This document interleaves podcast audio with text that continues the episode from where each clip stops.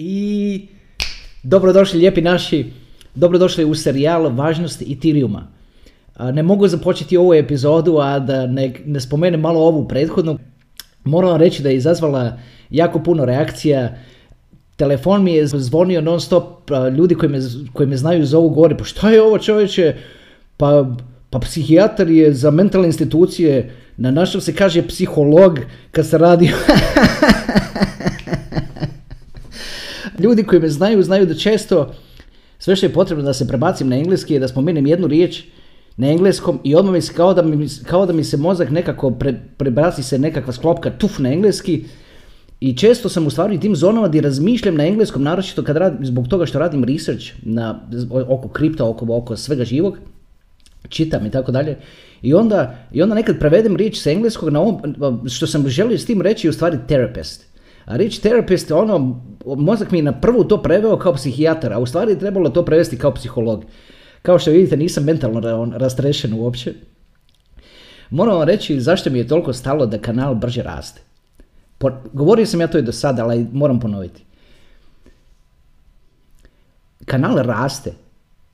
I, I raste u stvari, kad pogledate, jako brzo, obzirom kad je to izašlo. I kad, kad se razmisli da se to ne gura i da, i da raste.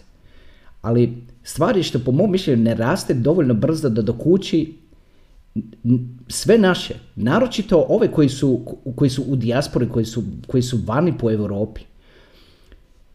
I sad, naravno i, i ljude koji žive ovdje na XU područjima isto tako. Inflacija dolazi, to je neupitno.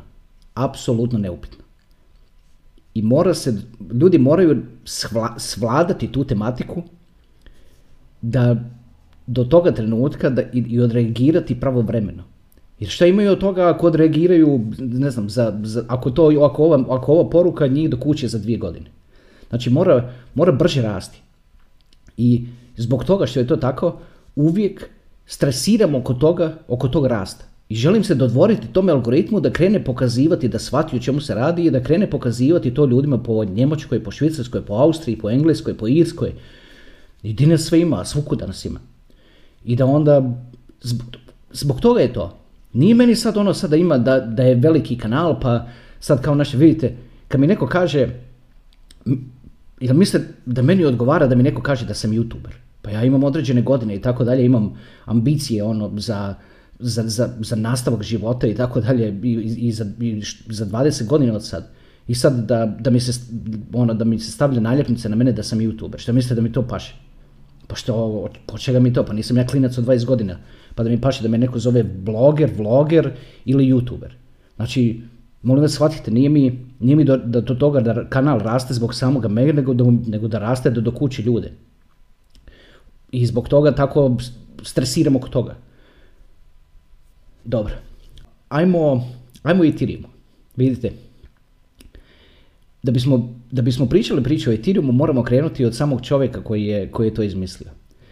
Mali klinac koji se rodio u Rusiji, tata mu s četiri godine kupi kompjuter. I on na tom kompjuteru nađe zanimljivim, obzirom da je to Windows kompjuter, pa onda dođe sa Wordom, Excelom u ta doba i tako dalje. I onda je on otvorio Excel i onda je i onda je našao to zanimljivim. U tom Excelu onako redaš brojeve lijevo i desno po postupcima i onda on dolje i računa kako šta, to se njemu svidilo. Mali je definitivno rođen kao genijalac i onda mu je to baš upasalo odmah na njegov, na, na, ono, na njegov mozak. Stavit ću sliku na ekran, pogledajte molim vas. Pogledajte vi taj tu entuzijazam, pogledajte vi te uvjete u kojima klinac, u kojima klinac živi. Pogledajte ovo koliko mu je mjesta iza leđa do, do samog kreveta. Aj, duše moje. Gledajte, znači on nema, on nema tu mjesta staviti ni stolicu ni ništa, ajde makne sliku. Dobro.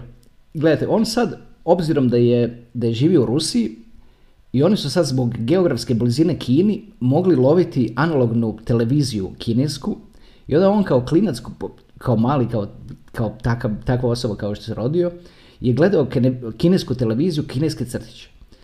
I, I kroz to naučio kineski. I onda je kasnije kad je odrastao dodavao još na to znanje i on sad priča savršeno kineski. On kad dođe na nekakav conference negdje tamo u Kini, kad uzme mikrofon i kad krene kriče kineski, ljudi, ljudi polude, zato što je toliko, jer ga valjda, valjda ga priča bez naglaska, valjda ljudi ga ono, toliko, on, toliko se to ljudima svidi. Znači čovjek govori ruski naravno jer mu je to matini jezik, govori engleski, sjajno jer je tamo odrastao, išao u školu i tako dalje. I uh, fakultet nikad nije završio, došao do, ono, do nekle i odustao. I još on top of, on top of that, znači isto tako govori kineski. Jer sad vidite s kakvim, s kakvim, ono, s kakvim čovjekom se u stvari tu da se tako izrazim ima posla. I gledajte, po ovu, za, ovu, za ovaj serijal važnosti Ethereuma su već napravljene tri sličice.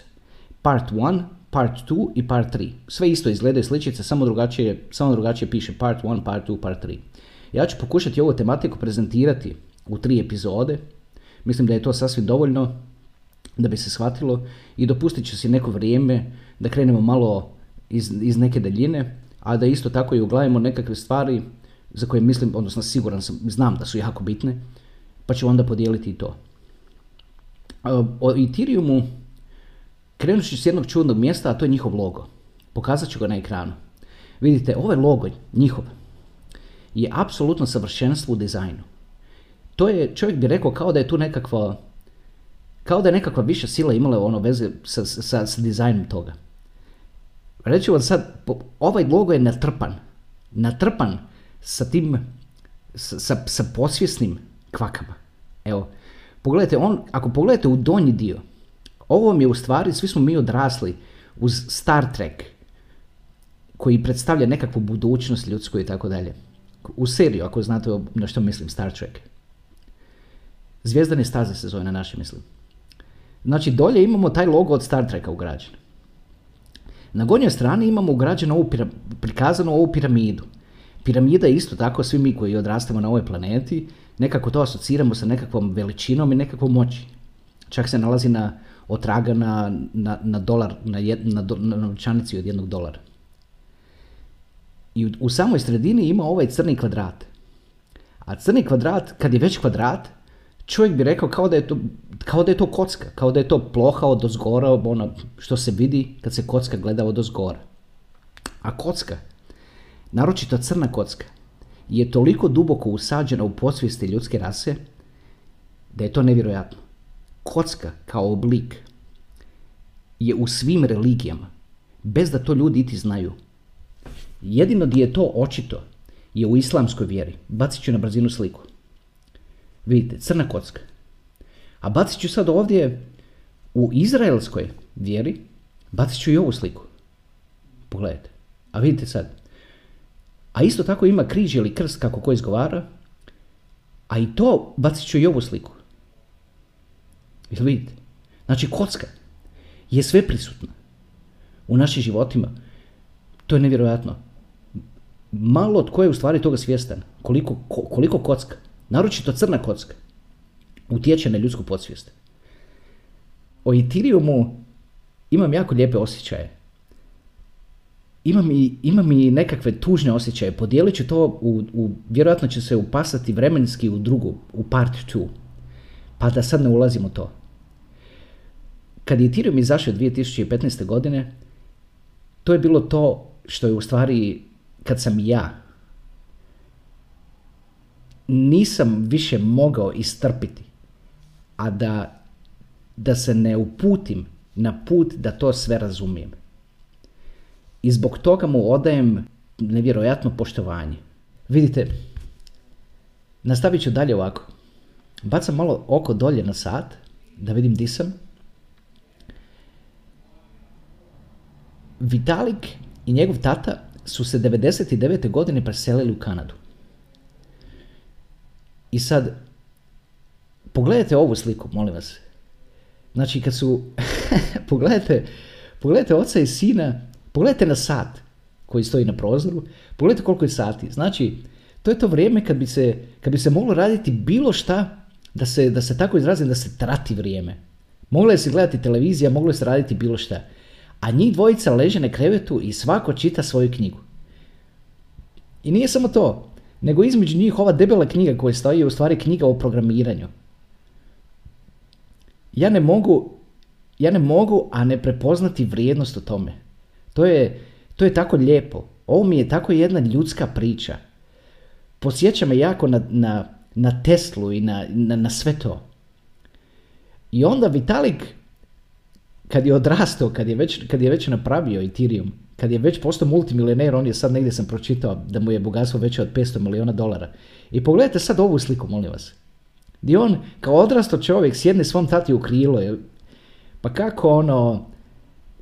E vidite tu bliskost između njih dvojice. Njegov tata je i sad uvijek uz njega. Tata mu je imao nekakvu, so, napravio software firmu u Kanadi koji je prodao i uvijek, tako reći, uvijek je uz, uz, uz, uz, uz Vitalika u sina.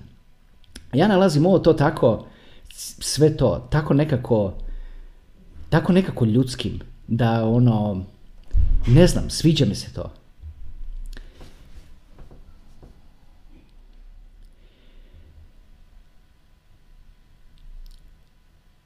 Vidite, ajmo da kažem i tko su, naravno, svaka nova stvar, naročito ako je stvar dobra, ima svoju opoziciju i nekakve svoje protivnike. Najveći protivnik Ethereuma je grupa ljudi koji se zovu BTC Maximalists. BTC, siguran sam do sad to znate, je skraćenica za Bitcoin. A Bitcoin Maximalists je grupa ljudi koji si ne mogu pomoći, nego samo vjerovati u Bitcoin. Ma nema veze kakve argumente prezentiraš, nema veze što se kaže, šta, je, šta se pročita, nema veze šta tržište govori. Oni jednostavno se samo drže Bitcoina, Bitcoina, Bitcoina, Bitcoina. I zbog toga se zovu Bitcoin Maximalists. Znači, samo to i ništa drugo.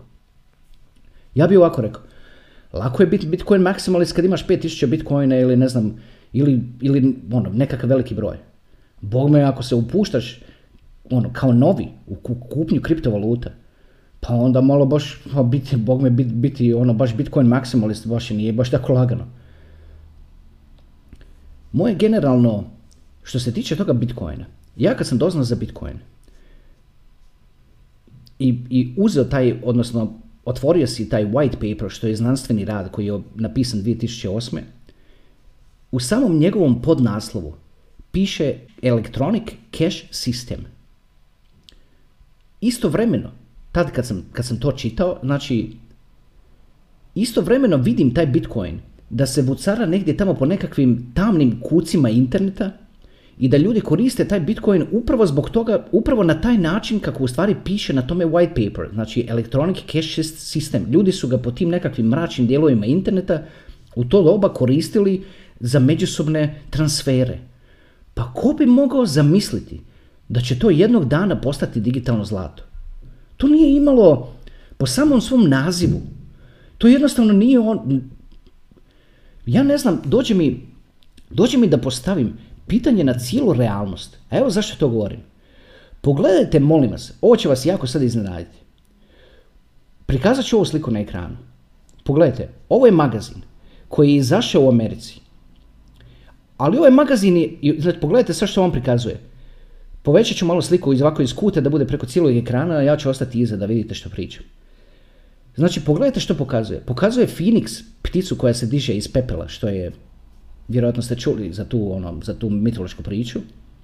Pogledajte što je ispod. Gori, gore dolari.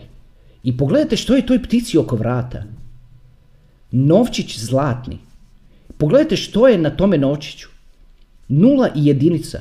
Znači digitalno zlato. Ali od ovoga što ću vam sad reći te pastu nesvijeste. Ovaj magazin je izašao 1988. godine. Dajte molim vas da to ponovim. 1988. godine je netko pretpostavio da će se 2018. uspostaviti konsenzus oko digitalnog zlata, što se upravo i dogodilo. Pa to je nevjerojatno. Nevjerojatno. Ne bi sada idem nekakve u nekakve metafizike i tako dalje. Ali, kad vidim ovo, ovo mi stvarno potvrđuje da neki, na neke načine, mogu vidjeti kroz tu realnost. To jednostavno ne može statistički se to potrefiti.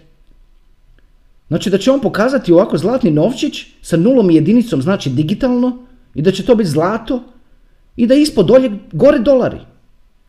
I da se diže Phoenix ptica iz pepela. On to stavi na naslovnicu magazina 1988. godine. I onda dođe čovjeku da se zapita, pa čekaj, da li, što je onda mislio netko koji je kupio 100.000 bitcoina 2011. i još uvijek ih drži? Ili 10.000 bitcoina i još uvijek ih drži? Znači, nije došao u iskušenje da, da proda barem jedan na, na, u 2018. kad je bio 19.500 tisuća, početkom 2018. I sad ga isto ne prodaje kad je, kad je na 45. Baš, doista. Svrha ove epizode nije bilo ovako da se upustimo u ove metafizičke vode i, ono, i nekakve i priče o realnosti, ali jednostavno ja ne mogu, a da ovo s vama ne podijelim. Ovo nalazim toliko fascinantnim. Nevjerojatno. Ali da se vratim malo na ITER. Da pričamo malo o imenu o tome ITER-u. Vidite, ova emisija, pardon, ova epizoda, sami naslov ove epizode je krivo ispisan. Namjerno je krivo ispisan da bi ga ljudi mogli pročitati. Jer to, e, Ethereum se u stvari piše Ethereum. A u naslovu epizode vidite da ima slovo i umjesto e. Znači prilagođeno je da, da možete pročitati, da ne vi nego svi koji vide da mogu pročitati to kao važnost Ethereuma. Ali krivo je ispisano. Znači trebalo je pisati važnost Ethereuma. Odlučili smo to ne napraviti da bude lakše za pročitati. Znači njegovo ime je Ethereum, tako se piše slovo po slovo na našem, a čita se na engleskom ime mu je Ethereum. Koren cijele te riječi je riječ iter, a, a prijevod riječi iter je eter. Ako se sjećate prije kad bi počinjali radio nekakve emisije ili dnevnik, čak se čini, čini mi se u djetinstvu da se toga sjećam, znali su reći dobro došli u eter, evo nas u eteru. Znači, eter je sve oko nas. Ono, što bi rekli moji prijatelji u Sarajevu, hava. Znači ono što je oko nas, nema ga, ali, ali je tu. I sad, skraćenica za Ethereum je ETH. To sam siguran, do sad već, već ste to upratili, ali one baš za koji su potpuno novi, novi, novi, u svemu ovome da se dotaknem i toga. Vidite, ne bi, ne bi u ovoj epizodi ulazio dalje od ovog, dublje od ovoga. Htio sam da, da malo čujete o Vitalik Buterinu, o njegovom životnom putu. Htio sam vam pokazati, htio sam vam spomenuti da, da postoji Bitcoin maximalists. Naićete na takve ljude koji će vam reći protiv Ethereuma sve i svašta. Jednostavno neće nikad, ama baš nikad, prepoznati e, ili, ili potvrditi njegovu vrijednost. Bez obzira koliko, šta on, koliko on rasto, koliko on bio prihvaćen, koliko... A, jednostavno ima takva vrsta ljudi, tako ono, samo da znate. Evo za, za, za prvu epizodu, za ovaj part one, mislim da je ovo više nego dovoljno. Dao sam vam malo i ove, za, malo za razmišljati o ovome s ovim magazinom, a bogme i s ovom kockom isto tako. Evo, to je to. Razmišljajte malo. Druga epizoda će brzo. Nisam pukao na živce. ne morate se bojati. Uh, tako da nisam za psihijatra, definitivno ne. Za psihologa možda ponekada, evo, vi ste mi bili jučer psiholog, jer, jer u ovim dolje komentarima, načitao sam se komentara, na, nisam niti na jedan odgovorio, jer napisao sam gore iznad u description o čemu se u stvari radi. Uglavnom, ne brinite se, sve je ok, samo moramo nekako napraviti, ako možete vi pomoći na neki način da se kanal brže širi, pomozite, jer vidite da ja nikada ne govorim na početku videa, a to su ta neka pravila koje se moraju praviti, pratiti. Na primjer, kažu, moraš tri put spomenuti u tokom videa subscribe i like. Pa kako ću ja to put, kako ću ja to tri put spomenuti kad ja ovdje radim bez skripta, ja pričam, ovo ja sad, evo, upalio sam kameru i pričam. Ako si ja dopustim sad da, da me tri put nešto tako, da se prekidam, prekinem si tok misli. I onda to ne radim. I onda veliki broj ljudi gleda u stvari ove videe, a nisu subscribe na channel.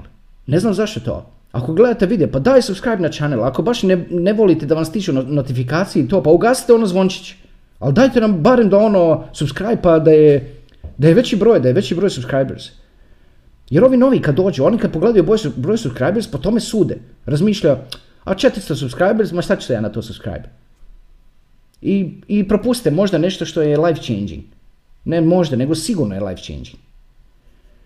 Tako da mislim da možemo svi malo poraditi na tome da, da, da kanal brže raste. Dobro, ajde da, da završim, da ne duljim, da baš eh, da ostanemo u tim nekakvim vremenskim okvirima. To je to za ovu epizodu. Hvala vam puno. Vidimo se naredni put. Biće jako brzo. Još jedan put. Hvala vam. Nadam se da vam je ova epizoda od jučer malo izvukla malo i smijeh na lice. Možete očekivati takva iznenađenja od mene. Ništa to nije, ništa to nije crno i tako dalje, ali ono, nek, nekako sam našao to čak i, i, malo, i malo smiješnim. I, I sviđaju mi se ti komentari ispod. Naročito, evo, prije nego što sam sad upalio ovo za snimati, ima jedan malo duži komentar ispod onog videa kao kod psihijatra. Taj duži komentar je netko napisao, nisam zapamtio ime, ali zbilja, mislim da počinje sa riječima ponovno u srž problema ili tako nešto. Pročitajte taj komentar. Dobro. Ok, to je to za sad. Po, po već koji, ko zna koji put govorim. Hvala vam puno, vidimo se. Ćao.